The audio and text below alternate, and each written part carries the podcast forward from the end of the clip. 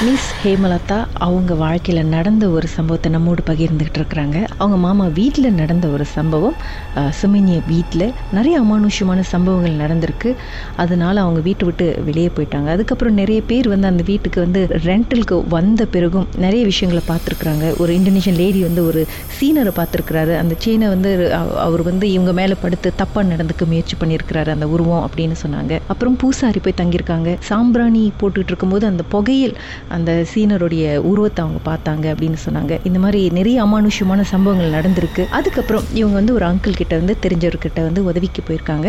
அந்த அங்கிள் சொல்றாரு அந்த வீட்டில் வாழ்ந்துட்டு இருக்கிறது அந்த காலத்தில் இறந்து போன ஒரு சீனர் இவர் வந்து கத்தா தோப்புல சூசைட் பண்ணிக்கிட்டாரு ஒரு பெண் காரணத்தினால. அதுக்கப்புறம் அந்த சீனர் கிட்ட வந்து அந்த அங்கிள் பேசினார்ல என்னதான் அந்த சீனருக்கு வேணுமா? அந்த சைனீஸ் அவர் என்ன அங்கிள் கேட்டாருன்னா ஆக்சுவலி அவருக்கு வந்து அந்த இடம் அந்த இடத்த அவர் விட்டு கொடுக்க மாட்டாரு. அது என்னோட இடம் அந்த இடத்துல நான் தான் இருப்பேன். அந்த மாதிரி ஒரு மைண்ட் செட் அப்போ மாமாக்கு வந்து அந்த டைம்ல வந்து கிட்னி ப்ராப்ளம் ஸ்டார்ட் ஆயிருச்சு. ஸோ நம்மளுக்கு வந்து ஃபைனான்ஷியலி நம்ம வந்து ஏதாவது பண்ணணும்னு சொல்லிட்டு வி வாஸ் லைக் ஃபைனான்ஷியலி பண்ணணும்னு சொல்லிட்டு அவங்க கிட்ட கேட்டோம் இந்த மாதிரி இந்த வீடு விற்கணும் ஸோ ஹெல்ப் பண்ணுங்க அப்படின்னு. அப்புறமா உடனே அவங்க வந்து அவங்க கிட்ட கேட்டாங்க சரி வேற ஏதாவது வழி இருக்கா? உனக்கு வேற ஏதாவது கேள்வி நாங்க கொடுக்குறோம்னு சொன்னதுதான்.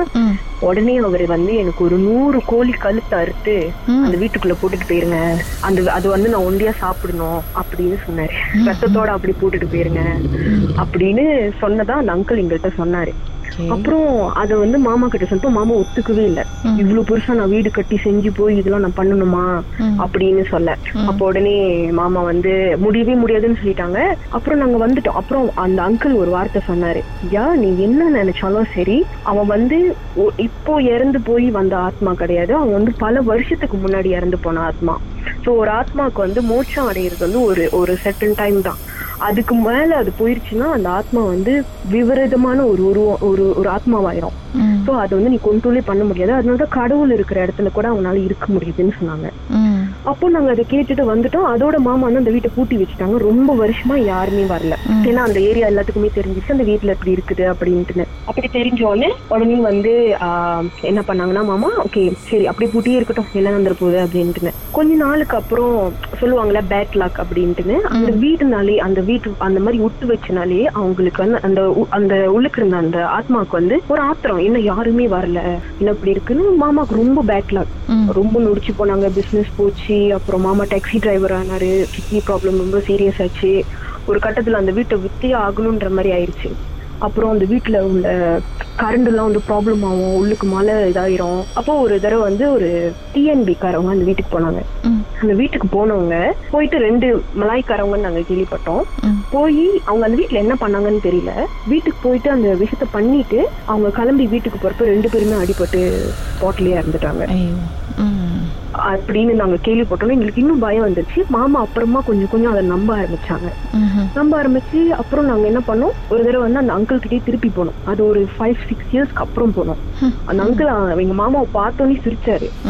என்னையா அப்ப சொன்ன இப்ப வர. இப்ப அந்த குடும்பம் அந்த வீட்டுல அவன் குடும்பமே நடத்துறான். ஒரு ஆத்மா இல்ல. பல ஆத்மாக்கள் அந்த வீட்டுள்ளுக்கு இருக்கு. இப்ப வந்து கேக்குறியா அப்படின்னு கேட்க போய் மாமா கெஞ்சி இல்ல இல்ல ஏதாவது பண்ணுங்க. எனக்கு அந்த வீட்டை வித்தாகணும்னு. அந்த அங்கிள் முடியாது சொல்லிட்டாரு. இப்ப அந்த கோழி கூட அக்செப்ட் பண்ண மாட்டாங்க ஏன்னா ஒரு ஒரு ஆத்மா இல்லையா. நிறைய பேர் இருக்காங்க. நான் என்ன பண்ணுவேன்னு. உடனே வேற வழியே இல்லாம அப்ப அந்த அங்கிள் சொன்னார் சரி இந்த வீட்டை நீ விக்கணும்ன்ற ஒரு நிபந்தனைனால நான் என்ன பண்றேன்? ஒரு கட்டு கட்டி கொடுக்குறேன். அந்த வீட்ல அவன் அந்த வீட்டுக்குள்ளேயே தான் இருப்பான். ஆனா யாரையும் கச்சா பண்ண மாட்டான். அந்த கடைசி ரூம் தான் அவனுக்கு அவனோட அந்த தூக்கு மாட்டின இடம். அந்த கடைசி ரூம்லயே அவன் வந்து இருந்துடுற மாதிரி நான் பண்ணிடுறேன். அது ஒரு விஷயம் செஞ்சாதான் அவன் வெளியே வர முடியும். அந்த விஷயத்தை நான் உங்ககிட்ட கூட சொல்ல மாட்டேன். சோ அவன் அந்த அந்த அந்த வீட்லயே அடங்கிடுவான் அவனுக்கு அந்த வீடு தான் வேணும். ஒத்துக்கிட்டோம். ஓகேன்னு. அதுக்கப்புறம் அந்த வீட்ல அவன் என்ன சொன்னார்னா முதல்ல அந்த வீட்டை போய் சுத்தப்படுத்துங்கன்னு சொன்னாரு. வீட்டை போய் நாங்க எல்லாமே சுத்தப்படுத்தினோம். ஸோ நானு மை சித்திஸ் எல்லாமே கசின்ஸ் எல்லாமே போனோம். அப்ப அந்த அங்கிள் வந்து எங்ககிட்டயும் எங்க அம்மா கிட்டயும் சொன்னாங்க ஏழு மணிக்குள்ள அந்த வீட்ல இருந்து வெளியேறணும்னு சொன்னாங்க. அந்த அந்த வீட்டு அது வரைக்கும் நீங்க என்ன வேணா பண்ணலாம் ஏழு மணிக்குள்ள வெளியேறணும். நாங்களும் எல்லாமே செஞ்சுட்டு சுத்தப்படுத்திட்டு இது பண்ணிட்டு எல்லாம் சாப்பிட்டுட்டு இருக்காங்க அந்த வீட்ல. ம். அப்போ ஒரு கட்டத்துல வந்து மாமாக்கு ரொம்ப அப்படியே உட்காந்து யோசிச்சுட்டே இருந்தாரு. ரொம்ப இதாயிட்டாரு. ரொம்ப சேட் ஆயிட்டு கடைசி ரூமுக்கு போய் கத்துனாரு. கத்திட்டு என்னது இப்போ உனக்கு என்ன வேணும்? நான் என்ன பண்ணணும் உனக்கு? உனக்கு என்னதான் வேணும்? நீ ஏன் என்னை விட்டு போக மாட்டற? அப்படின்னு கத்த போய். கடைசி ரூம் சாத்திக்கிச்சு. சாத்தி பூட்டிக்கிச்சு. மாமா கத்துனது உள்ளே தமிழ் தமிழ்ல கத்துனாரா? தமிழ்ல கத்துனாரு.